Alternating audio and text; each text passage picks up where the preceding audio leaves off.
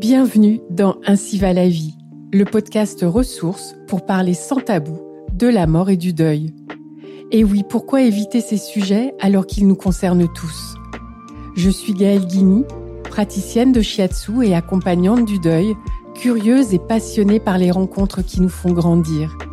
Dans chaque épisode, je reçois un ou une invitée qui nous partage son histoire, son expérience, son regard ces témoignages nous donnent des clés pour mieux surmonter les pertes dans nos vies et traverser nos deuils en conscience.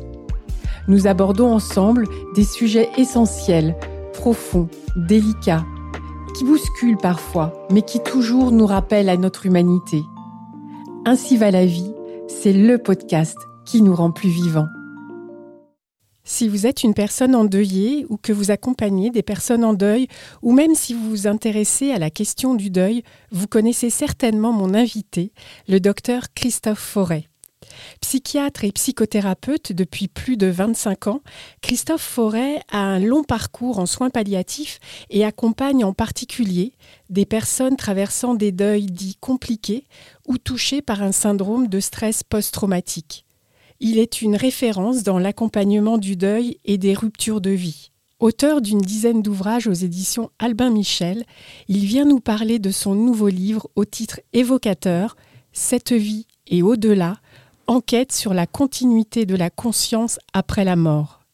C'est un livre remarquable qui m'a vraiment beaucoup touché parce qu'il est accessible, profond et éclairant, et j'irais même jusqu'à dire indispensable pour repenser notre présence à nous-mêmes, aux autres et au monde. Bonne écoute. Bonjour Christophe. Bonjour Gaëlle. Alors commençons par parler souvenir. Quel est ton premier souvenir lié à la mort et quelle empreinte a-t-il laissé sur toi? Le premier souvenir lié à la mort, c'était le au décès de ma grand-mère, je devais avoir 5 ans et demi ou 6 ans. Et j'ai le souvenir de ma maman qui rentre très très tôt le, matin de l'hôpital.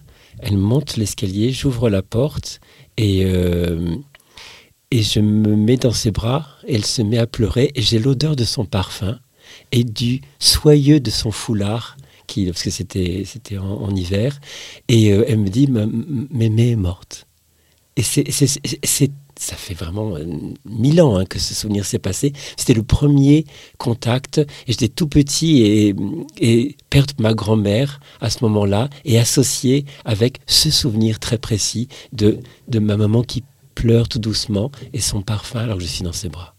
Hmm, merci, merci de ce joli Et c'est très doux en même temps quand je vous, quand je vous en parle. Hein. C'est, ça la, la, la douceur hein, du processus de deuil, c'est de rendre les choses violentes, les choses brutales, même pour un petit garçon, au, fil des années, de les, de les adoucir, de leur donner une juste place qui fait qu'on peut en parler avec, euh, oui, avec le chaud au cœur, tout de suite, à l'instant même.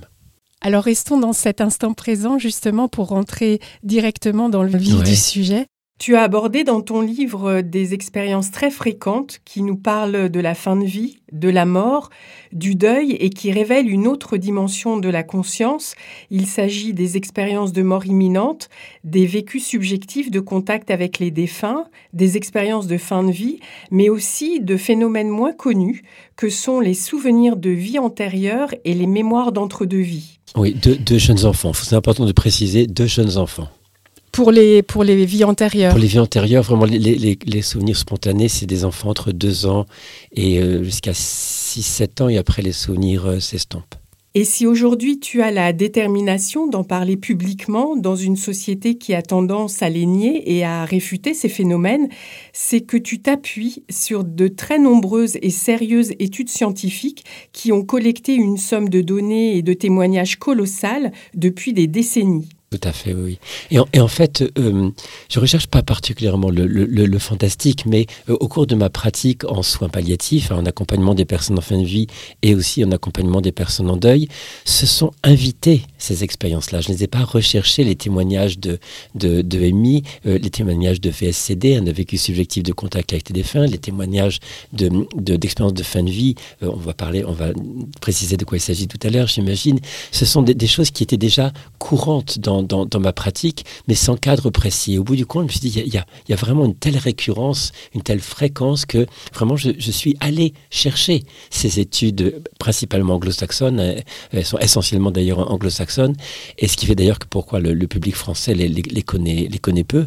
Et au bout du compte, je me suis rendu compte qu'il y avait, que ça se croisait, que mes expériences de, terrain, de, médecins qui n'avaient pas invité ces expériences en allant les chercher, croisaient euh, ces études scientifiques euh, euh, menées depuis des décennies maintenant dans les pays anglo-saxons. Et c'est vraiment à partir de là, donc une, expérience clinique qui s'appuie, qui va chercher des, un référentiel scientifique. Et après, je me suis dit, OK, il y a tellement de gens qui ont qui, font ces expériences-là, mais qui ne parviennent pas à leur donner un cadre et surtout à en parler parce que euh, soit ils ont peur d'être ridiculisés, ce fameux sourire au coin en disant oui, enfin ça te fait besoin d'en parler, enfin est-ce que tu es sûr, mais c'est la douleur de ton deuil, enfin des choses vraiment humiliante, parfois insultante quand on a vécu une expérience profonde avec la, son enfant décédé ou son, son, parent décédé ou son conjoint décédé, que vraiment il y avait, il y a vraiment besoin de, de changer cette vision et de, de, d'enseigner, de vraiment faire une formation véritablement pour les,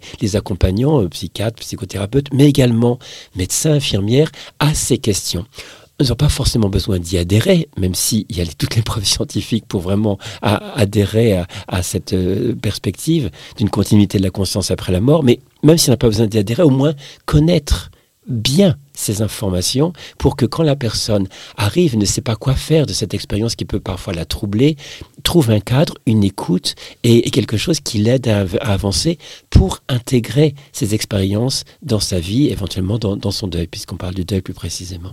Oui, on va y revenir, mais effectivement, on n'est plus dans l'ordre de la croyance. Du tout, du tout. Hein. c'est euh, euh, juste une petite parenthèse. Hein. Euh, en, au XVIIe siècle, il y avait des, des, des, paysans qui avaient des, qui trouvaient des pierres dans leurs champs. Ils disaient mais les pierres tombent du ciel. Et puis ils interpellaient les, des, scientifiques, ils disaient mais n'importe quoi, les pierres qui tombent du ciel, c'est vraiment vous êtes complètement fou, vous êtes malade et tout. Deux siècles après, il a fallu deux siècles pour se rendre compte que quand étudiant ces pierres, c'est des météorites et que oui, effectivement, les pierres tombent du ciel. Et maintenant, est-ce qu'on dit je crois aux météorites? Non, c'est pas à l'idée de ne pas se dire je crois aux EMI, expérience de mort imminente, je crois au VSD, parce que ne sait pas de l'ordre de la croyance, c'est au bout du compte un tel cumul de données qui certes remet en question le postulat actuel de la science que la conscience ne perdure pas après la mort physique, mais qui sont suffisamment puissantes maintenant et montent en puissance pour vraiment le, le remettre en question de façon très saine, très scientifique en fait, pour arriver à un autre paradigme, comme on dit, une autre postulat scientifique qui dit que oui, il y a continuité de la conscience et c'est pas une croyance, c'est un, c'est le cumul des données qui nous le dit très clairement. Alors pour les personnes qui nous écoutent et qui ne sont pas familières avec ces différentes expériences, mhm. ce serait bien qu'on puisse passer au travers. Donc commençons par les EMI qu'on connaît le plus souvent. Bien sûr, oui, expérience de mort imminente. Donc grosso modo, hein, vraiment, il y, a plein de circonstances, mais grosso modo, une personne qui, a, qui se trouve en, arrêt cardiovasculaire pour, euh, pour mille raisons, un accident ou lors d'une intervention chirurgicale ou autre, en tout cas, qui a une activité, euh, un arrêt de son activité cardiaque et donc après 10, 10 euh, à 20 secondes, l'électroencéphalogramme est plat, donc l'activité électrique du cerveau s'arrête. Et là, décrit toute une séquence. C'est important de, comprendre que les EMI, c'est un ensemble d'événements et c'est pas simplement un élément particulier ça peut paraître bizarre pour les gens qui vont l'écouter, mais allons-y. Une sortie de corps où la personne se voit en train d'être, par exemple, réanimée sur le bord de, la route ou, ou, sur la table d'opération et est en mesure après de décrire très, très précisément ce qu'elle a vu, avec vraiment 2% d'erreur seulement. Euh, il y a la perception d'un espèce de, tunnel. Parfois, les gens sont dans leur environnement habituel, soit ils, passent dans un espèce d'environnement euh, qui, euh, entre guillemets, paradisiaque. Enfin, un environnement, c'est 30% des personnes qui décrivent un autre environnement que l'endroit de la chambre ou le, ou le, bord de la route où ils sont un tunnel et au bout de ce tunnel est perçue une grande lumière, un être de lumière. Certains leur attribuent un nom particulier, ça peut être Dieu, ça peut être le, prophète, etc. Mais peu importe, c'est perçu comme une grande lumière qui émane quelque chose de très particulier, d'un amour inconditionnel, comme s'il y avait vraiment un accueil qui était là. Parfois, c'est associé à la présence de proches décédés il n'y a que la perception de proches décédés hein, dans les EMI. Et ces personnes accueillent de façon très bienveillante. Ce sont des, des personnes qui sont décédées parfois depuis 5 ans, 10 ans, 30 ans, qui accueillent la personne en disant, voilà. Après, il se passe autre chose, mais je vais préciser. Et cet être de lumière, on va l'appeler comme ça, propose à la personne de montre-moi ce que tu as fait de la vie. Et dans à peu près 25% des, cas, parce que tout ça a été très très codifié, hein, dans 25% des cas, les personnes décrivent ce qu'on appelle un panorama de vie. C'est-à-dire que vraiment, ils perçoivent toute leur vie qui défile devant, devant eux dans les moindres détails. De, et de deux points de vue, à la fois de leur point de vue, ce qu'ils ont fait, accompli, dit ou, ou, ou même pensé, mais également l'impact sur les autres de leurs paroles, de leurs actions, sur le court, moyen, long terme. Ça, c'est assez, euh, c'est assez sidérant parce que les gens se rendent compte que, par exemple, si je t'humilie, eh bien, je, vis l'humiliation que je t'impose. Si je te, partage de, l'amour, de la tendresse, je ressens l'effet que ça, cela a en toi. Donc c'est vraiment hallucinant. Il y a une espèce d'effondrement entre la perception de moi et toi lors de cette expérience-là, qui d'ailleurs, cette expérience tellement profonde de l'impact de ces paroles, actions sur autrui va être un des facteurs majeurs de changement après l'expérience, au cours des années que la personne va vivre après. Après cette revue de vie, où étonnamment il n'y a pas de jugement extérieur, d'une divinité qui dirait c'est bien, c'est pas bien. Non, c'est juste la personne elle-même qui porte un regard sur ce, sur ce qu'elle a fait ou pas fait et on ressent vraiment l'impact. Et suite à cette euh, expérience-là, il y a bon, il y a tout un contexte de, se baigner dans un dans, dans, de l'amour, dans, dans, aussi l'impression d'une connaissance ultime, de vraiment d'avoir la connaissance de l'univers au bout de, ses doigts. Mais à un moment donné, il y a soit par les proches, soit par cet euh, euh, être de lumière, un message qui est, qui est signifié, une espèce de frontière en disant non, tu peux pas aller plus loin. Hein. ou alors un choix qui est, qui est donné, est-ce que tu décides de revenir dans ton corps, dans ta vie, ou est-ce que tu veux continuer? Et euh, il y a deux, situations, soit les gens décident, soit ça leur est imposé le retour. Hein. Hmm. Dire, tu as, avec cette idée, tu as des choses à faire. Ton temps n'est pas fini. Tu as encore des choses à accomplir. Et ça, c'est vraiment essentiel parce que ça nous dit quoi? Qu'on a des choses à accomplir sur cette terre-là, même si nous n'en avons pas le souvenir. D'ailleurs, les personnes euh, euh, dans le témoignage disent, je savais avec une clarté absolue pourquoi j'étais sur cette terre, dans cette dimension terrestre, mais en revenant dans mon corps, j'ai oublié. Mais je sais que je savais. Je savais que cette vie avait un sens, même si j'ai oublié, une espèce de voile qui, qui vient sur la conscience, le pourquoi de cette présence-là. Mais j'ai quelque chose à faire ici. Donc c'est vraiment un message super important. Cette vie aussi absurde, aussi douloureuse, aussi violente qu'elle puisse être, parmi les épreuves de vie que l'on rencontre, eh bien, semble-t-il, il y aurait un sens, une raison étonnante à, tout cela. En tout cas, c'est ce qui, c'est ce qui est traduit. Hein. C'est pas du tout de l'interprétation, c'est vraiment directement ce que les gens traduisent. Et donc, il y a ce retour dans le corps, souvent brusque, et là, les personnes retrouvent toutes les douleurs qu'elles n'avaient pas hein, pendant, pendant le accident. Elles, elles retrouvent toutes leurs douleurs, tout, un corps étroit et froid. C'est écrit comme ça. Et après, il y a tout un temps de d'ajustement. on, a la représentation de quelque chose de très doux. Euh, après, non, non, ça, ça. Il y a vraiment un temps d'ajustement parce que ça remet en question tellement euh, la représentation de soi, du monde, de la vie, de la mort et tout, qu'il faut plusieurs semaines, plusieurs mois, plusieurs, euh, du temps pour intégrer l'expérience parce qu'on n'ose pas en parler, on a peur d'en parler, on a peur d'être ridiculisé. Et donc c'est là où il faut vraiment que les soignants, médecins, infirmières euh, euh, soient au courant pour pouvoir accueillir ces expériences-là et pas les balayer du revers de la main en disant c'est que des hallucinations. Ce ne sont pas des hallucinations. Et on, arrive donc après à une intégration et, euh, les, avec des changements de vie. Donc c'est la, conclusion, je de cette expérience-là, c'est des changements de vie très importants sur euh, le, rapport à l'autre, le rapport à soi-même, le rapport à l'autre, le rapport au vivant, le rapport à la planète, avec une tonalité, on est obligé de le définir comme ça, où l'amour, dans les petites et grandes choses, dans ces petites manifestations, dans ces grandes manifestations, devient pour ces personnes une priorité de vie, associée à cette, cette euh, soif de connaissance, dans, la dimension de, de, sagesse, comprendre le monde, comprendre les relations avec les autres, comprendre ce qui se passe, comprendre pourquoi on est là. Vraiment une, une quête intérieure chez des personnes qui parfois n'avaient jamais, jamais été intéressées par ce type de, d'expérience, vraiment. Et, euh, et, ce qui, ce qui est intéressant, et, et même vraiment consternant pour le, psychiatre et psychothérapeute que je suis, c'est que euh, on sait bien combien c'est difficile de faire euh, changer les gens. Hein. Il faut des, années de thérapie pour faire changer les, gens, leur vision du monde, leur, amour d'eux-mêmes, l'harmonie des liens avec autrui. Là, on a une expérience qui parfois a duré quelques dizaines de minutes, on a réanimé les, gens, ou alors euh, après un, un, commun, enfin des trucs vraiment dramatiques, mais qui ont duré un temps court, somme toute, avec des transformations majeures au cours de l'existence. Donc pour le psychiatre, psychothérapeute que je suis, ça ne peut pas, ça ne peut pas simplement se réduire à un événement neurologique ponctuel dans le cerveau ou des, neurotransmetteurs comme, comme les, personnes qui font objection à cette, à cette expérience-là, la vérité de ces expériences-là euh, font souvent. Non, ce n'est pas possible qu'il y ait ces changements aussi radicaux euh, en si peu de temps au niveau de, vraiment sa présence au monde, sa présence à soi-même. Là, c'est quelque chose qui a un impact positif, mais il y a aussi des EMI plus négatives. C'est peu connu, hein, on en parle moins. Euh, les gens en parlent encore moins parce qu'ils n'osent pas en parler, ils ont un peu peur d'en parler parce que l'expérience peut être un peu effrayante.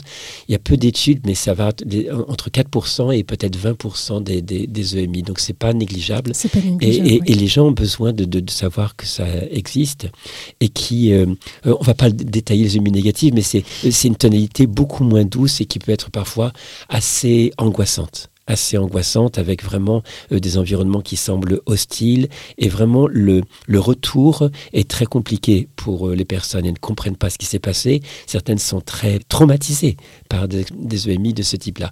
Bon l'immense majorité est très très très positive. Et j'insiste ces EMI négatives ne sont pas nécessairement le fait de mauvaises personnes.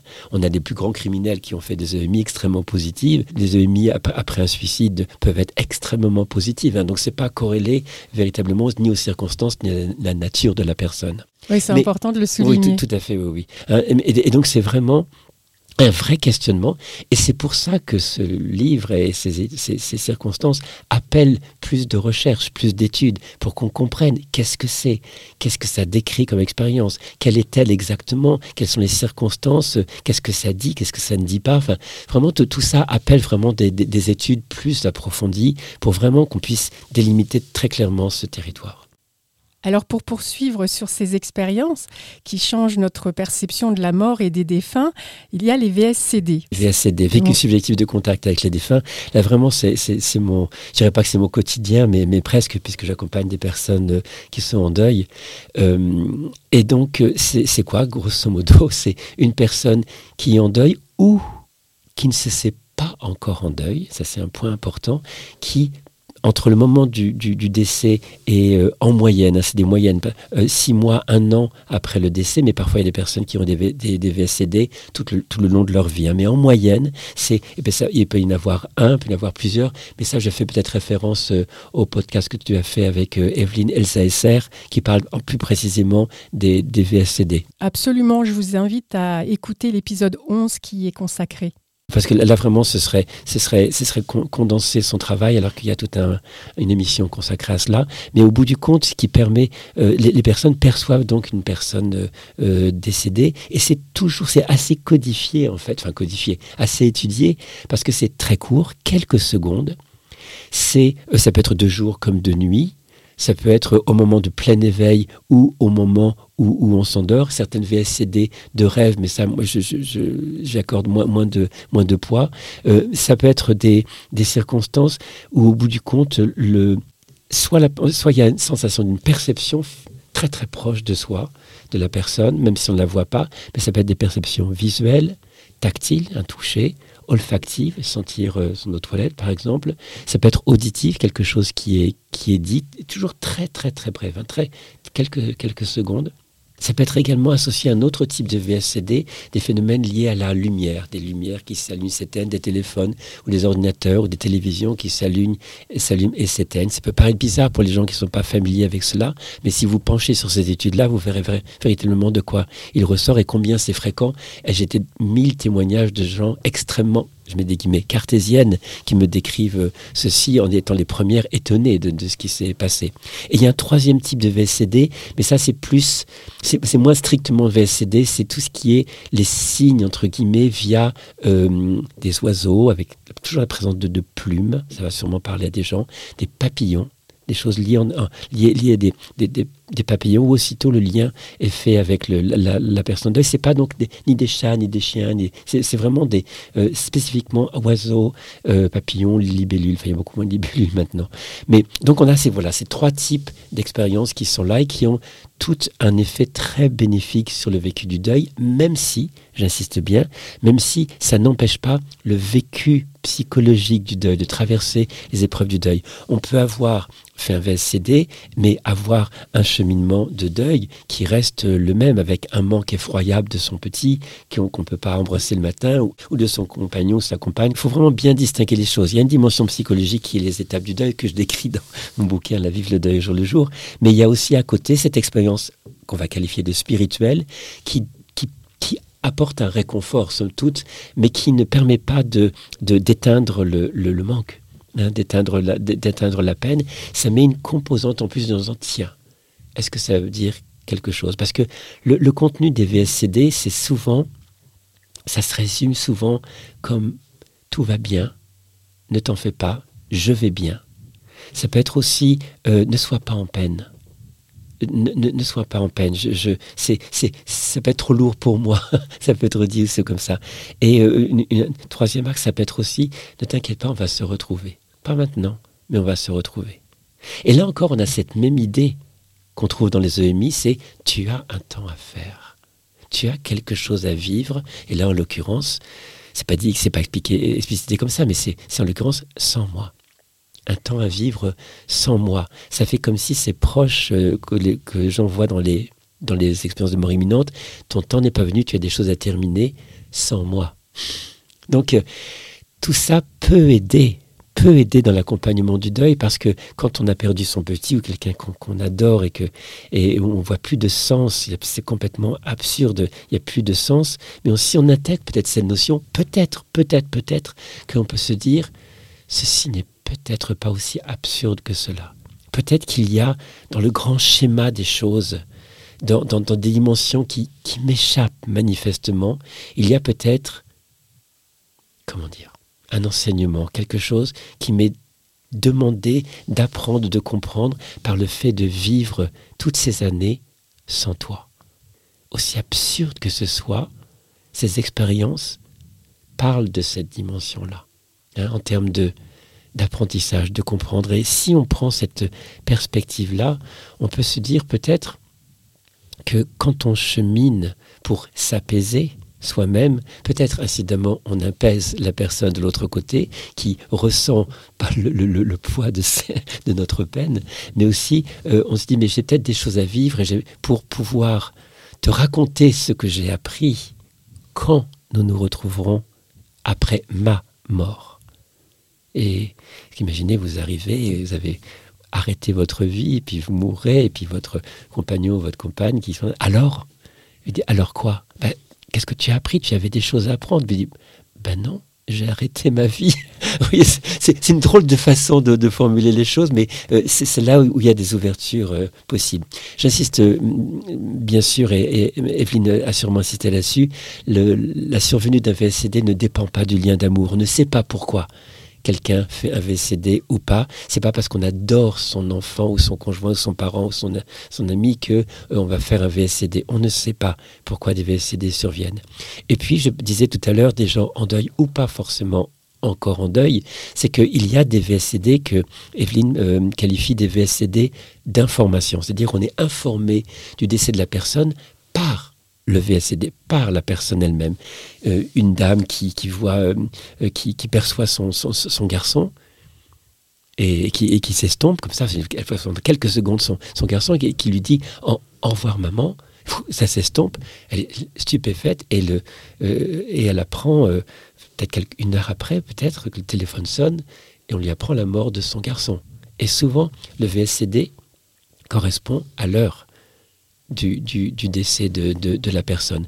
Et donc là, l'objection qui dit oui, mais les personnes en deuil fabriquent cette expérience-là parce qu'ils sont en souffrance et c'est un mécanisme de protection euh, contre la souffrance, ça pourrait être complètement légitime, bien sûr, cette explication. Sauf que là, on a des situations où la personne n'est pas consciente d'être, d'être, d'avoir perdu la personne qu'elle aime. Au nom de quoi son esprit fabriquerait une expérience qui anticiperait une souffrance dont elle n'a même pas conscience. Hein? Donc là, là, là ça, pose, euh, ça pose une question. Et puis, on, on ne peut pas développer là-dessus, mais il y a aussi tout ce qui est, ce sont les VSCD partagés, c'est-à-dire plusieurs personnes en même temps qui perçoivent la même chose, la même personne qui sont en mesure après de partager et de vérifier l'acuité de leur euh, perception. Donc hallucination collective, bien sûr que non. Hein, c'est, ça peut être aussi des perceptions de personnes qu'on, connaît peu, où il y a peu de liens émotionnels. Donc tout cela a besoin d'être euh, très étudié, très affiné pour comprendre vraiment de quoi il s'agit euh, exactement. Hmm. Ce sont des, phénomènes qui, effectivement, sont souvent raillés. Euh, oui, bien sûr, mais c'est... D'où l'importance d'en parler, d'en reparler. C'est tellement violent. Et, et, cette expérience est importante. Et quand on l'a partagée et qu'on peut constant autour de soi une hostilité ou une ironie euh, quand on commence à en parler, alors que c'est vraiment quelque chose qui est fondamental pour soi, c'est énorme. Moi, je vois l'accueil qui est, qui est fait par, les, par les personnes que j'accompagne lorsqu'il y a validation de VCT, pour tout vous dire, hein, euh, ça arrivait très rarement, mais euh, très récemment, il y, a, eu un VSCD en situation qui s'est passé, dont j'ai été témoin. C'était via un ordinateur. un échange en Zoom. Je ne peux pas le, détailler malheureusement, mais c'était un échange en Zoom et est apparu sur l'écran quelque chose qui n'aurait pas dû apparaître, qui était ah. vu par moi et par le, couple de parents qui avaient perdu leur petit et on ne comprenait pas. Moi, je pensais que c'était eux qui faisaient apparaître cette, cette chose sur l'écran. Et, il me demandait, mais Christophe, non, c'est pas nous, on pensait que c'était vous. Dit, non. Et en fait, ce qui apparaît était caractéristique du petit. Enfin, c'était une, caractéristique très très spécifique du petit garçon qui était décédé et dont on était en train de parler. Donc, c'est fréquent c'est fréquent. Et là, si j'ose en parler, c'est que vraiment, il y a une telle, un tel bienfait, un tel bénéfice pour l'accompagnement des, personnes en deuil que ça, ça peut aider. Et là encore, Gaël, là c'est important, toutes ces connaissances-là ne doivent pas être imposées hmm. aux personnes. Hein. C'est si seulement les personnes font euh, on, ce type de manifestation, que le, psy a l'outil pour proposer à la personne un cadre dans lequel va s'inscrire son expérience-là. Mais il serait violent, inapproprié et intrusif de d'imposer aux personnes ce qu'on euh, sait des VSCD, d'imposer aux personnes ce qu'on sait des expériences de mort imminente et encore moins des expériences de fin de vie dont on, dont on va parler. Hein, il faut vraiment être très respectueux. L'enjeu, c'est respecter la personne là où elle en est. Si elle sollicite on amène la connaissance. Mais euh, parfois, amener la connaissance peut être trop violent et en, mettre en conflit la personne avec ce qu'elle croit et ce qu'elle a besoin de croire. Oui, et pas dans son temps à elle. Exactement, dans son temps à elle. Il y a vraiment un temps à, respecter. Donc, là encore, un accompagnement veut dire on, on est très à l'écoute de la personne et on chemine pas tout à fait à côté d'elle, un petit pas à côté d'elle, mais on chemine à côté d'elle, mais vraiment la devance pas en tout cas. Hmm. Tu en parlais à l'instant hein, des expériences de fin de vie. Toi, tu as travaillé longtemps en soins palliatifs et tu as assisté aussi à ces... Pas, des tonnes, mais j'ai assisté à, à, ce type d'expérience-là et surtout, j'ai beaucoup entendu parler des, infirmières, les médecins, enfin, euh, quand on est très longtemps en soins palliatifs, dans ces lieux spécifiques où les gens meurent, hein, où semble-t-il, il y aurait une, une interface entre cette, notre dimension terrestre et ce qu'on pourrait appeler une autre dimension, en tout cas cette transition entre la vie et la mort, euh, il y a des expériences de fin de vie. Alors qu'est-ce que c'est expérience de fin de vie? C'est un terme très vaste. Hein. Ça, couvre beaucoup de, choses. Grosso modo, c'est une personne qui est donc en, fin de vie, c'est soit en unité, soit palliative, mais, mais soit, soit aussi à la maison, hein, et qui euh, a, pas du tout le caractère violent des expériences de mort imminente. Hein. c'est très tranquille, très très posé. Euh, dans les études qui ont été menées, notamment à, dans l'unité palliatifs de Buffalo aux, États-Unis par le professeur euh, Christopher Kerr, euh, ils ont volontairement choisi les personnes qui n'étaient pas confuses, qui n'étaient pas désorientées, qui n'avaient pas des médicaments qui pouvaient altérer leur conscience pour avoir vraiment dans leur étude Hein, euh, et c'est filmé, ces gens sont filmés, des gens très clairs, aussi clairs que toi et moi, là, Mhm. hein, à cet instant. Donc pour vraiment écarter euh, l'idée que oui, mais ce sont des hallucinations, parce que c'est possible, bien sûr, hein, avec tous les médicaments que les personnes prennent en fin de vie, ou les pathologies qui touchent des métastases euh, au cerveau, par exemple, et tout, bien évidemment, peuvent provoquer de la confusion et des hallucinations. Là, justement, il y a, ils ont vraiment essayé d'identifier les personnes qui n'avaient pas ce, ce type de trouble et qui décrivent donc alors, ce que je dis est valable pour les personnes qui ne sont pas confuses, mais c'est valable aussi pour les personnes qui sont confuses. C'est pas seulement pour toutes, toutes les personnes en fin de vie, mais là, il voulait avoir une pureté de, de, de Oui, la- puis statistiquement et, scientifiquement voilà, pour que ce soit, pour que, euh, ce soit, preuves. pour que ce soit valide. Et donc, ce sont des personnes qui affirment euh, percevoir, alors non pas une seule fois, comme dans les, comme dans les VSCD, mais parfois plusieurs fois, au fil des jours, euh, des proches décédés qui sembleraient, hein, je mets un gros conditionnel, sembleraient venir les chercher. En tout cas, c'est ce que les personnes disent, euh, ou les informent. On va venir te chercher. Donc, ça peut être des amis décédés, ça peut être des parents décédés, ça peut être des enfants décédés, en tout cas des proches, ou des gens que les qui ne sont pas identifiés, que les gens qualifient comme des, des, des entités, quelqu'un que je ne connais pas, ou, ou quelque chose de, de lumière qui, qui, qui, qui, qui apparaît à, à, à moi. Mais sans tambour ni trompette, c'est parfois des choses très, très douces, très, très légères, juste une perception où la personne euh, n'a pas du tout peur de ce qu'elle a et qui semblerait semblerait être une ouverture une, dans l'embrasure de la porte de cette autre dimension qui commence, dans laquelle ils vont manifestement partir à leur, les- trouver les mots, c'est c'est difficile par rapport à ça, pour pas paraître complètement perché. Mais, mais, mais bon, c'est les, mots qui sont décrits. hein. Et, il y a donc des, euh, des perceptions qui se font avec des, échanges. Ce qui est important aussi par rapport aux EMI, les EMI, les gens ne peuvent pas échanger, ils sont inconscients. Là, lors des, expériences de fin de vie, les gens peuvent interagir avec leurs proches, interagir avec les soignants. C'est important, les soignants qui n'ont pas de lien émotionnel fort avec la personne, donc qui ne sont pas impliqués dans ce qui se passe, et qui peuvent aussi, là encore, partager l'expérience. Il y a aussi des expériences de fin de vie partagées. C'est ça qui est déroutant, c'est que il y a des choses qui se passent pour la personne, et parfois même au moment de son décès, euh, des, phénomènes lumineux, comme des- quelque chose qui sort de son corps, enfin, vraiment, où les gens perçoivent aussi une autre dimension qui s'ouvre sous leurs yeux. Il y a des proches et des soignants qui peuvent après témoigner de cela. Et ces proches soignants ne sont pas malades, ne sont pas euh, euh, sous effet de drogue, et, les soignants n'ont pas, pas de, de- raison particulière de se construire quelque chose pour apaiser une souffrance. C'est juste un patient euh, qui meurt. Donc il y a un cumul de, témoignages comme ça, de- d'expériences de fin de vie partagées qui sont assez troublantes. Mais pour celles qui ne sont pas partagées, donc la personne perçoit au bout du compte des proches décédés qui, en gros, je vais bientôt venir te chercher, donc clairement je vais bientôt mourir. Et les gens lui disent, hein, je sais que je vais bientôt mourir parce que mon mari est venu me, le dire. C'est pour ça qu'il faut que les soignants soient formés, parce que sinon on se jette sur les neuroleptiques pour, euh, pour, pour, effacer ce monstrueux délire. Mais non, mais non, mais non. Donc on se pose là encore, on se pose et on écoute ce qui est raconté. Euh, c'est euh, euh, je n'ai plus peur de mourir, je vais te rejoindre, je suis, je suis a- apaisé, tout va bien se passer. Et c'est intéressant de voir aussi qu'il y a des études qui ont été menées sur les enfants. hein, des, des enfants qui, euh, qui Mm. étaient en fin de vie et qui avaient également des expériences de fin de vie, qui, petit garçon qui de, de, de, de 5 ans, 6 ans, qui, qui se réveille d'une sieste, qui dit à sa maman, euh, maman, t'inquiète pas, je vais bientôt mourir, mais tout va bien aller. On me l'a dit. Mais qui te l'a dit? Bah, une, une gentille dame dans mon rêve me, l'a dit. Et très sereinement. Et ça, là encore, hein, toujours utilisé. J'écris ce livre en médecin hein, pour voir comment on peut utiliser ces choses- ces choses-là. Eh bien, quand il y a validation des expériences de fin de vie, si on a la chance d'en vivre avec son proche, eh bien, ces paroles-là, maman, ne t'inquiète pas, ça va bien aller, je vais bientôt mourir, mais ça va bien aller. Bah, dans le vécu du deuil, la maman va se souvenir de ça, ou le papa va se souvenir de ça. Il va se dire, ok, il s'est passé quelque chose qui m'échappe complètement, que je ne comprends pas, mais il me l'a dit. Et il était tout calme Mm. quand il m'a dit ça. Et puis après, on commence à croiser l'expérience l'expérience de fin de vie avec les récits de VSCD, et on se dit, mais c'est marrant, ça parle de la même chose. Donc, c'est ça qui est important aussi dans ce livre. Où je me fais vraiment le porte-parole hein, des, études scientifiques. Hein. vraiment, le, tout, tout le mérite leur revient. Hein. c'est vraiment leurs conclusions. Euh, ce c'est pas mes conclusions. Vraiment, je les amène en toute humilité. Ce sont leurs travaux qui sont mis en avant.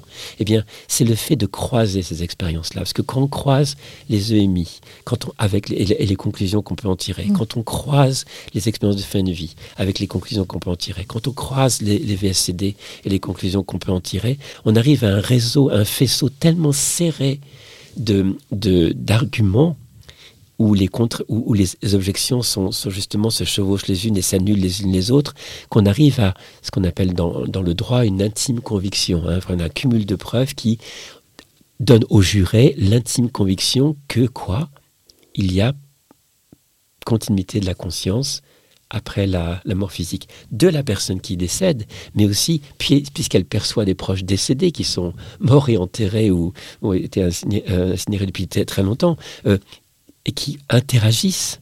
Donc ça veut dire qu'il y a persistance de leur conscience dans une autre dimension, et il semblerait aussi qu'il y aurait je ne sais pas comment le dire, mais euh, une porosité entre notre dimension et cette dimension qui est peut-être plus accrue lors des expériences de fin de vie parce qu'il y a euh, possibilité d'échange, de communication entre ces, personnes. Alors les, les, expériences de fin de vie peuvent se faire à l'état de veille, mais aussi à l'état de, de, la nuit sous forme de rêves, mais de rêves qui n'ont pas la, qui sont assez particuliers, qui n'ont pas, sont beaucoup plus simples, beaucoup plus directs, beaucoup plus clairs, où il y a des informations clairement données, beaucoup moins onirique et chargé d'éléments symboliques qui, sont, caractérisent les autres rêves, je dirais. C'est des rêves beaucoup plus clairs. C'est euh, euh, la personne. J'ai rêvé que mon, ma mère venait, ma mère décédée venait me voir et dit Ma chérie, tu vas bientôt me rejoindre dans deux jours. Voilà, c'est aussi clair que, ça. Personne ne se réveille. Et je dis Ok, j'ai rêvé de maman qui me disait que j'allais mourir dans deux jours. Et cette dame meurt deux jours après, hyper sereine, parce que ça a pour effet tout comme pour les expériences de mort imminente, d'amener mm. une, réduction, voire une disparition de la peur de la mort. Donc, que les soignants adhèrent ou pas à ces expériences-là, il est quand même important qu'on se prenne le temps de s'asseoir sur le rebord du lit et de dire, OK, racontez-moi, ça vous fait quoi? Qu'est-ce qui se passe pour vous? Qu'est-ce que vous souhaitez m'en dire? Hein? Accompagner Hein, ces informations, cette connaissance de ces expériences-là, doivent devenir des outils pour accompagner encore mieux la personne, plutôt que de l'enfermer dans la solitude en lui disant ton expérience n'a pas de validité, alors que pour elle, son mari vient lui dire on va se retrouver. c'est quand même fou. Hein. et, elle a besoin de, le dire. Et, un médecin lui dit, mais ma pauvre dame, vous êtes en train de délirer. Bien sûr que non, c'est pas possible que votre mari soit, vous percevez votre mari, il, est mort. Donc c'est une hallucination liée aux métastases que vous avez dans, votre cerveau ou, ou, à la défaillance de votre foie qui est en train de vous, de vous faire délirer. Oui, c'est accueillir dans sa réalité, même si elle est à l'opposé de... exactement. Parce que dedans, dans l'expérience de fin de vie, bien sûr, il y a, des, choses que, qui, sont liées à la pathologie terminale ou aux médicaments, bien sûr. Euh, mais il n'y a pas que... Il y a un élément aussi, ce qu'on appelle la lucidité terminale. Parler très très brièvement, c'est des gens qui ont été une, une, conscience très altérée, par exemple maladie dégénérative ou Alzheimer pendant des, depuis des années, des années, ou alors des atteintes cérébrales très gravissimes. Et la lucidité terminale, ça, c'est la personne recouvre l'intégralité de ses fonctions. Elle reconnaît les gens, elle peut parler, elle peut se souvenir, elle peut interagir, et c'est parfois quelques minutes avant sa mort, quelques heures parfois avant sa mort. Donc c'est vraiment un indicateur de mort hyper imminente. C'est pour ça que c'est compliqué à étudier parce que ça, on ne sait pas comment ça survient, mais parfois dix minutes avant la mort, la personne avec qui on ne pouvait plus communiquer parce qu'elle avait été un Alzheimer depuis des années dit Oh ma chérie, écoute, comment vas-tu? Comment va Benjamin, son fils? Et il y a des échanges, la personne dit Ok, je suis fatiguée, je vais me reposer, et paf, elle meurt. Et ça, c'est vraiment, il y a des programmes de recherche euh, euh, qui, se, qui sont en train d'être élaborés sur la lucidité terminale, mais j'insiste, c'est compliqué à étudier parce que ça peut survenir euh, cinq minutes avant le décès et aucun moyen d'anticiper. Mais en tout cas, ça existe et pour l'instant, on n'a aucune explication médicale pour la restitution intégrale d'une conscience claire et vive avec de la mémoire et de la communication, alors que objectivement, on a un cerveau qui est complètement délabré. Donc là, ça dit peut-être quelque chose de la conscience qui s'affranchirait, je mets des guillemets, qui s'affranchirait de, de, de, l'emprise neurologique euh, et, que, et, qui, pendant un très court instant, se manifesterait dans sa, dans sa pleine dimension, euh, alors qu'elle ne serait plus, euh, comment dire, engoncée dans un système neurologique qui ne peut plus être fonctionnel. Cette conscience dont tu parles, en fait, euh, pour des personnes qui ne sont pas familières avec cette notion, qu'est-ce que c'est? Qu'est-ce que c'est cette conscience? Ah, C'est compliqué. vous verrez dans le livre, je n'utilise jamais le mot âme. Parce que je, euh, pour moi, c'est beaucoup, beaucoup plus vaste que âme. Je parle de courant de conscience. La conscience, c'est quoi? C'est ce qui fait qu'à cet instant même, je te vois, je t'entends. Là, les gens qui sont en train de nous écouter, ok, vous êtes en train d'écouter ma voix là, vous êtes conscient d'être écouter ma voix. ok? Et devenez conscient du fait d'écouter ma voix. Ah oui, je suis conscient du fait que je suis en train d'écouter la voix. C'est ça la conscience.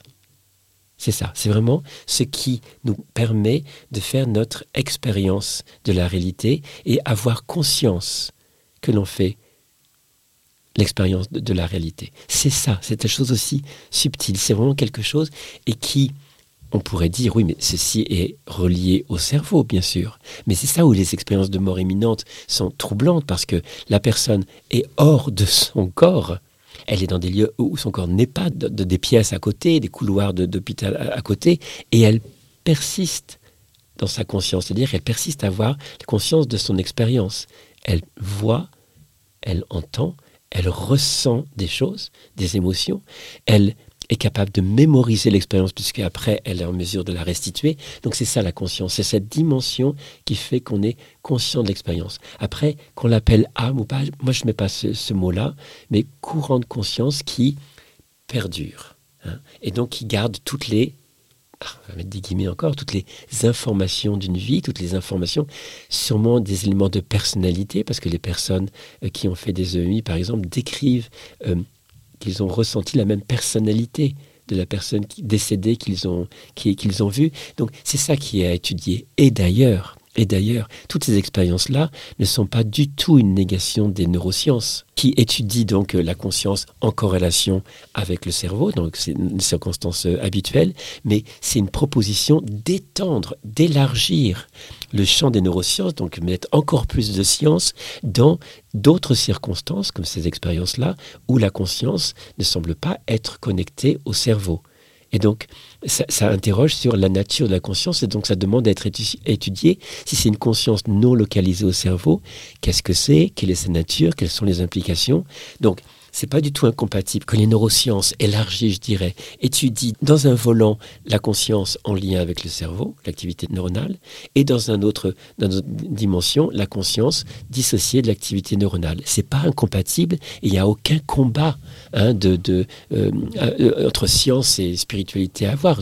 Euh, on, est dans des expériences qui sont décrites et on interroge avec des outils de, la phénoménologie hein, qui analysent les témoignages pour essayer de voir de quoi, il ressort. Pour aller un peu plus loin, même d'ailleurs euh, dans, dans la présentation de ce champ des possibles, il y a donc euh, ces expériences vécues par des enfants. Oui, ça c'est le plus troublant. Hein. C'est le plus troublant, mais j'aimerais qu'on s'y attarde un tout petit peu parce que ça donne aussi une, une dimension sur euh, la continuité qui est assez fascinante. troublant. Alors, autant les trois premières expériences, EMI, VSCD, expérience de fin de vie, j'en ai expérience directe. Hein. je, vraiment dans, avec les, les, les patients et les personnes que j'ai pu rencontrer c'est expérience directe. Autant les souvenirs de vie passée, ça c'est vraiment des, études que je, suis allé chercher euh, parce que dans ces études anglo-saxonnes, ils croisent les informations avec les souvenirs de vie passée. Donc c'est pour ça aussi que je rapporte ce type d'expérience. C'est quoi?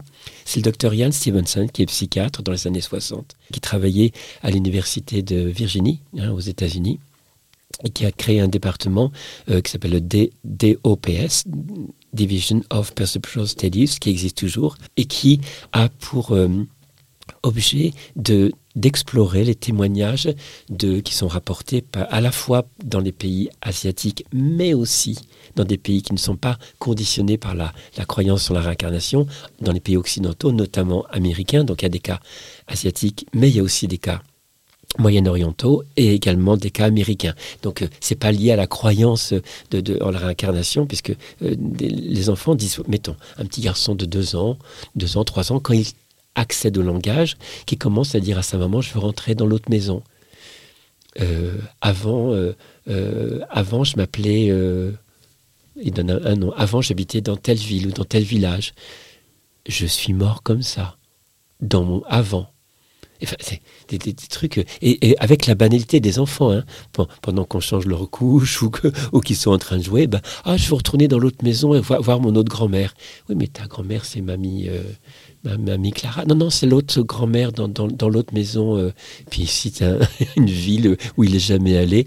Et, au bout du compte, euh, Stevenson, donc, il a répertorié 2600 cas avec des témoignages extrêmement précis. Vraiment, il était, il est caractérisé, ce, psychiatre, pour avoir des, des, comptes rendus extrêmement précis. Et on a pu identifier, valider 1700 cas. Il a croisé également les rapports d'autopsie, hein, pour euh, qui étaient la manière dont les personnes dont parle l'enfant était décédé et c'est troublant de voir que ça correspond point par point. Parfois, elles ont pu faire se rencontrer les deux familles, la famille que l'enfant décrivait comme étant sa famille, et avec des rencontres où l'enfant reconnaît les lieux, reconnaît les objets, reconnaît les personnes, dit des noms, donne des anecdotes qu'il ne peut pas savoir. C'est un tout petit enfant parfois 3 ans, 4 ans, 5 ans. Et curieusement, ça s'estompe, les mémoires s'estompent après, après 7-8 ans. Euh, il y a à peu près 30% seulement des, des, enfants qui se, souviennent. Il y a eu des études qui ont fait, faites sur ces enfants, sur l'impact psychologique, et il n'y a aucune incidence aucune ce sont des petits enfants, des, petites filles, des petits garçons qui se développent, mais complètement naturellement et qui ont complètement oublié, bah, comme nous, quand on a oublié euh, à 2-3 mm. ans, on ne se souvient plus du tout, du tout, bah, c'est exactement la, même chose. Et il euh, n'y a rien d'extraordinaire qui se passe euh, pour eux, c'est une donnée qui est, qui est là. Et c'est étonnant parce que parfois on retrouve chez ces enfants soit des comportements qui correspondent au comportement de la personne qui décrivent, soit des phobies. Hein, parce que c'est intéressant de voir que 75% des enfants qui se souviennent de vie passée se souviennent de vie passée avec une mort brutale. Hein? Sais pas, comme si le fait que ce soit une mort brutale, je sais pas, imprégné davantage le, le je sais pas, le courant de conscience et qui fait que ça se manifeste avec des comportements, des attitudes, mais aussi Stevenson a étudié vraiment très soigneusement, imaginez, hein, trois gros dossiers de 2000 pages. très, très, très précis et extrêmement ennuyeux à lire, tellement c'est précis, vraiment. Et euh, où il y avait des marques de naissance, des marques de naissance qui correspondent exactement à des lésions qui correspondait à la lésion mortelle de la personne qui est, qui est décrite. Donc euh, voilà, tout ça est étudié avec euh, plein de points d'interrogation, mais c'est les enfants ont des informations qu'ils ne peuvent pas connaître, que les parents ne peuvent pas connaître, et que euh, et qui, et qui s'accumulent comme ça au fil du temps et qui vont dans le sens d'une continuité de la, conscience après la mort. Et ce qui est intéressant, c'est que il semblerait que 20% des enfants qui se souviennent de ces vies passées, 20% se souviennent de ce qu'on appelle l'entre-deux-vie. Je ne sais pas si c'est le bon mot, mais en tout cas, euh, mm. l'entre-deux-vie, et ils se souviennent des circonstances de leur décès.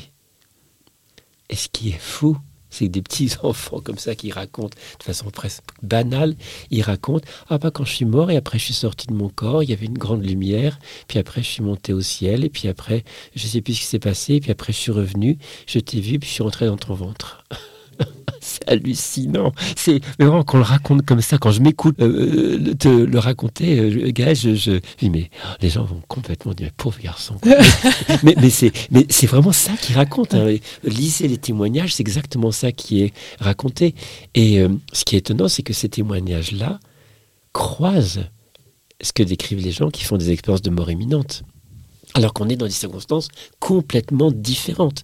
Les petits-enfants ne sont pas en fin de vie, ni rien, ni un accident, ni rien, mais ils racontent quelque chose qui serait passé dans, le passé de quelqu'un d'autre et qui, quand il est mort, décrit les mêmes choses euh, dans, les premières séquences des, des, EMI. C'est tout, tout cela est, très trou, est très troublant. Donc euh, euh, il y, a un livre qui s'appelle 20 cas suggérant la réincarnation, je crois, qui est en livre de poche et c'est de Ian Stevenson et vous verrez combien c'est ennuyeux à lire tellement c'est détaillé. Mais bon, ça peut être intéressant à, lire si si vous le souhaitez. Je, mais je fais un, un résumé dans le dans le livre, donc ce sera plus facile finalement, la mort, c'est le plus grand tourment de l'humanité. Euh, s'il y a continuité de la conscience après la mort, est-ce que ça veut dire qu'on va éradiquer cette peur? Euh, Grande question. Grande question. je ne sais pas si ça peut éradiquer cette peur, mais en tout cas, c'est ce que les gens disent. Hein, tu sais, quand, on, fait des, des, statistiques pour voir quelle est la peur de la mort avant l'expérience, quelle était votre peur de la mort avant l'expérience, quelle est votre peur de la mort après l'expérience, il y a un changement vraiment radical. C'est diminution forte ou euh, éradication de cette peur de, de, la mort. Pour les personnes qui ont fait des VSCD, c'est n'est pas aussi intense, mais il y a aussi quelque chose qui, qui diminue par rapport à la peur, de la mort. Pour les gens qui font des expériences de fin de vie, euh, c'est clair que ça diminue beaucoup l'angoisse l'angoisse de, de, mort. Donc euh, oui, mais ce qui est intéressant, c'est que les gens, quand ils parlent de cette peur, diminution de peur de la mort, ils disent aussi ça diminue la peur de la vie, la peur de vivre. Hein. Comme si le fait d'avoir moins peur de la mort, ça invitait à, avoir moins peur de vivre sa vie, de, de vivre les choses qu'on a, qu'on a à vivre, d'être curieux, d'explorer. Il en ressort aussi le, le, la, la, notion que cette vie est faite pour quelque chose, qu'aussi dur absurde parfois est-elle, aussi empreinte de souffrance qu'elle puisse être, notamment quand on perd quelqu'un qu'on aime, euh, qui a quand même quelque chose à, faire de ce, de, de, de, ce chemin, de, ce chemin-là. Donc c'est vraiment, c'est vraiment important de le, de, le souligner. Et est-ce que ça signifierait que la conscience, c'est en fait euh, l'essence de chaque être humain? Il semblerait. Il semblerait. En tout cas, là encore, hein, vraiment, j'essaie d'être le plus en référence aux études qui sont données. Quand, on lit les témoignages, on, se rend compte qu'il y a c'est ça que disent les personnes, que quand il avait cette expérience-là, il avait la conscience, qu'il y avait leur conscience individuelle, hein, celle qui définit, celle qui, s'appelle Christophe, celle qui s'appelle Gaël, et, mais qui, euh, lors de l'expérience, était également dans une conscience d'être, de faire partie du tout. Pas, même pas partie du tout, d'être le tout pas, une pas un fragment du tout, mais le tout en même temps. Comme si tu étais Gaël, en essence Gaël, et qu'en même temps, en essence, tu es le tout. Je suis Christophe et en essence, je suis le tout. Pas un fragment. Comme si la conscience n'était pas fragmentée en, en, en, des milliards d'individus et, de tout ce qui est de, l'ordre du vivant, mais que chaque, chaque élément du réel, chaque élément du vivant euh, avait dans l'intégralité euh, ce niveau de conscience. Comme, comme dans les cellules, dans chacune de nos cellules, on a le, le, génome qui regroupe tout le corps. Hein, c'est à peu près cette image-là. Et d'ailleurs, si on, si on, tourne dans, on retombe dans le, retombe dans le côté de la, de la sphère psychologique, Carl Jung, le psychanalyste Carl Jung, a parlé, lui, quand il parle du soi, de, de cette conscience ultime, il parle véritablement de ça, que, chaque, que chacun de nous a un soi, mais que ce soi il est à l'image du soi euh, global à laquelle tout, euh, euh, être est, connecté et que tout le chemin, le, processus d'individuation dont je parle dans un, de, mes, livres, est, véritablement la conscientisation de ce, de, ce soi. Donc on a aussi dans le champ de la psychologie cette dimension-là qui est aussi explorée. Et là, on a dans ces expériences-là quelque chose qui nous parle de ça. Et on peut évoquer les grands courants spirituels qui en parlent aussi. Même si ce livre est résolument scientifique, euh, il y a tout le corpus, le corps d'enseignement énorme des traditions spirituelles depuis la nuit des temps. Hein, je ne parle pas forcément des religions qui parfois sont un peu enfermées dans leurs dogmes et empêchent parfois d'avoir une autre vision, mais il y a dans toute religion un versant spirituel on prend n'importe quelle religion, il y a toujours un versant spirituel. Et dans ce versant spirituel, euh, dans tous ces, écrits euh, de, sages depuis la nuit des temps, il y a vraiment cette notion que la conscience est première et que cette existence a un sens et qu'il nous est donné de, trouver ce sens. Et curieusement, ce sens euh, dans cette tradition spirituelle, ça va exactement dans ce qui est perçu par les personnes qui font des expériences de mort imminente, à savoir comment, comment est-ce que j'aime dans cette vie, dans les petites et les grandes choses, et qu'est-ce que je comprends de, la réalité, du, réel, la dimension de sagesse. Et c'est fou parfois que des personnes qui ont jamais eu, ces choses-là, ou même une petite jeune fille de 14 ans qui, qui, qui suite à une noyade, fait une EMI et est réanimée alors qu'elle est, euh, euh, elle habite au fin fond de l'Alaska sans avoir jamais euh, rien, rien, rien lu, et revient et essaie d'accorder sa vie avec un, une dimension d'altruisme, d'amour, une dimension de, sagesse, où elle commence à, lire des trucs, à s'intéresser à, la, psychologie et tout. alors alors qu'elle a juste effrôlé quelque chose qui serait de l'ordre d'une transcendance et qui le met, la met en, relation avec le pourquoi nous sommes ici. Mm. Et c'est ça, au bout du compte, hein, ce qui est important, parce que ce proverbe chinois qui dit Quand le sage montre la lune, l'idiot regarde le doigt. Regarder le doigt et être idiot. être idiot, ce serait quoi? Rester scotché sur la fascination de ces expériences-là. Parce qu'elles sont fascinantes, oui, de fait. Waouh Les vies passées, waouh Les, les EMI, oh, c'est incroyable et tout. on resterait à regarder le doigt. Parce que qu'est-ce que ça montre? Ça montre notre vie. Qu'est-ce qu'on en fait? Ça montre notre conscience pourquoi, pourquoi elle se manifeste dans cette dimension terrestre, pourquoi nous, devons traverser euh, ces, types d'expériences-là? Et mon, souhait le plus cher, ce serait, ce serait qu'il y ait les recherches qui vont être menées, euh, parce que ça va arriver en France, je suis vraiment très confiant, ça va vraiment se développer, parce que vraiment on est un seuil de quelque chose là, que vraiment on arrive à, à utiliser ces expériences-là pour approfondir notre connaissance de la vie, pour approfondir notre dimension de, de, de, sagesse. Et ce qui est drôle, une tradition spirituelle, c'est plus laquelle, on parle, on dit, euh, s'il y a une grande ombre, il y a une grande lumière. Tu vois, Gaël, quand on regarde notre monde, il y a quand même beaucoup, une grande ombre. La guerre, le, l'environnement, vraiment les, relations entre les personnes qui sont vraiment... C'est très, très sombre. Mm. Et c'est peut-être pour ça qu'apparaît cette, grande lumière, hein, qui est une ouverture vers quelque chose d'autre. Petit ombre, petite lumière, grande ombre, grande lumière. Et c'est peut-être justement parce qu'on est dans ce contexte-là, et pas pour se récupérer, pour se rassurer, non.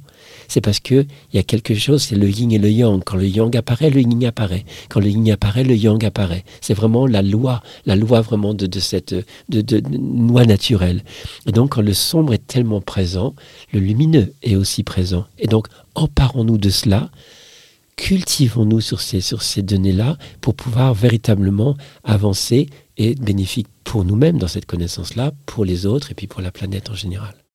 Tu utilises un verbe que j'aime beaucoup, qui est de fertiliser nos existences. Tout à fait, oui. Parce que c'est, ça le côté non fasciné de ces expériences-là. C'est vraiment qu'est-ce que j'en fais, comment je, je m'en approprie? Et je suis vraiment tellement peiné parfois quand on voit des, des émissions ou des, des reportages qui s'arrêtent uniquement au côté fascinant. Waouh, oui, c'est fascinant. Mais non, il faut aller au-delà en disant comment je me l'approprie, comment je distille ça dans ma vie? Parce qu'on parlait de la peur de la mort tout à l'heure, il est étonnant de voir que euh, c'est même des enquêtes qui ont été menées auprès des, des, chercheurs ou des gens qui travaillent sur ces sujets, mais qui n'ont pas fait ces expériences-là du tout, du tout. Mais le fait de travailler dans ces sujets-là, d'interroger les personnes, de recueillir les témoignages, a le même effet moindre, mais quand même le même effet de réduire la peur de la mort. Parce qu'il y a quelque chose qui, euh, quand on a lu des milliers de témoignages similaires, on se dit, ok, ça devient profondément ennuyeux là encore, parce que ça raconte tout le temps la même chose, mais ça distille quelque chose en disant, mais si ça dit la même chose, il y a peut-être quelque chose vraiment si quelque chose parle d'une continuité de la conscience, eh bien, ça a un, effet. Il y a une, il y a une professeure euh, américaine qui faisait un cours sur les EMI, les, choses comme ça. Elle a fait un sondage pour ses étudiants. Euh, quelle est votre perception de la mort, de l'au-delà, votre peur, etc. Avant, il y avait un certain nombre de, données. Et après le cours, après le, le cursus euh, d'enseignement, elle a fait le même, la même enquête. Eh bien, alors que les étudiants n'avaient fait que étudier ces questions-là, il y avait une réduction de la peur de la mort, une plus grande confiance sur l'idée que la conscience pouvait perdurer après la mort physique, juste par le fait de s'être frotté à cette connaissance. Donc pas à cette croyance, hein, j'insiste Gaëlle, hmm. à cette connaissance. Oui, et c'est pour ça que lire cet ouvrage, euh, pour moi, est vraiment un incontournable pour... Euh, pouvoir se oui, se positionner. oui, faire son choix. Faire son choix, En connaissance de cause, mm. parce que quand on a des données, après, on a notre liberté pleine et entière de se dire, OK, il me manque des données, je vais aller chercher davantage. Bon, beaucoup, beaucoup de choses sont en anglais, hein, mais, mais ça fait rien d'aller chercher. Ou alors se dire, non, ceci ne me correspond pas, ça ne correspond pas à ce que je perçois de la, du, du réel, euh, de, de, ce que la science matérialiste me dit, attention, quand je dis matérialiste, ça veut dire, c'est pas du tout une critique, c'est matérialiste, c'est qui affirme que la matière est première, hein, c'est-à-dire que tout découle de la matière. Hein. Ça, c'est le paradigme actuel, c'est que la conscience découle de la matière, donc découle du cerveau. Hein. Et l'autre paradigme, le changement de paradigme auquel inviteraient ces nouvelles données sur la conscience, serait de suggérer que peut-être ce paradigme a besoin d'évoluer et que dire non, peut-être que la conscience euh, ne découle pas nécessairement de la matière, donc elle existe par elle-même. Et donc si elle existe par elle-même, non en tant que dérivée de la matière, là encore, hein, il est important d'étudier, de comprendre de qu'est-ce que c'est, quelle est sa nature, etc. Bon, en tout cas, ça nous enjoint à nous connecter à notre nature profonde commune. Oui, oui, qui apparemment est apaisée, lumineuse, aimante, pleine de sagesse. C'est dingue quand même. Hein. le connais-toi toi-même, hein, qui est sur le, temple du fronton de, Delphes en Grèce. C'est ça, hein, connais-toi toi-même. C'est peut-être euh, à travers l'opacité, l'obscurité, la violence parfois de cette vie, retrouver la lumière dans l'obscurité. Et c'est pas une pas une phrase pour faire joli que je dis ça. C'est vraiment, c'est vraiment peut-être ça l'enjeu. Hein, quand les gens disent dans les expériences de mort imminente, reviens, tu n'as pas fini, peut-être que tu n'as pas fini de découvrir la lumière que tu es au fin fond de l'obscurité. Hmm. Merci beaucoup Christophe pour ce moment passé ensemble. Plaisir. Merci. Si vous souhaitez aller plus loin sur les sujets que nous venons d'évoquer, je vous invite à plonger dans le livre de Christophe Forêt, Cette vie et au-delà. C'est vraiment une magnifique invitation à réfléchir autrement nos actions, notre vie et le sens qu'on lui donne. Et je vais terminer cet épisode en retenant cinq clés parmi toutes celles que Christophe nous a généreusement partagées. La première, les phénomènes dont nous avons parlé EMI, VSCD, EFV, souvenir de vie antérieure, ne relèvent pas de la croyance, mais de la preuve scientifique. La deuxième clé, ces expériences concordent pour démontrer une continuité de la conscience après notre mort physique et certaines même impliquent la notion d'un retour de la conscience dans un nouveau corps. La troisième, elle nous parle également de la notion de mission de vie. La quatrième clé, eh bien, ces expériences entraînent de profonds changements chez celles et ceux qui les ont vécues, dans l'acceptation de soi, dans les relations aux autres, au matériel, et il en résulte aussi une plus grande capacité d'amour, de compassion et d'empathie. Et puis la dernière clé, eh bien, cet amour est perçu comme étant la nature même de notre être. Si vous ou un de vos proches avez vécu une expérience de mort imminente, un vécu subjectif de contact avec un défunt, assisté à une expérience de fin de vie ou entendu un récit de souvenir d'une vie antérieure, vous pouvez envoyer votre témoignage au mail suivant 7.vie.e.o.delà at gmail.com. À bientôt! Si vous avez aimé cette rencontre, n'hésitez pas à la partager sur vos réseaux préférés. Plus nous serons nombreux à en profiter, plus ce podcast aura de sens. Et ça a l'air de rien, mais en donnant 5 étoiles sur Apple Podcast ou sur votre plateforme d'écoute et en donnant un avis, ça aide à le faire connaître.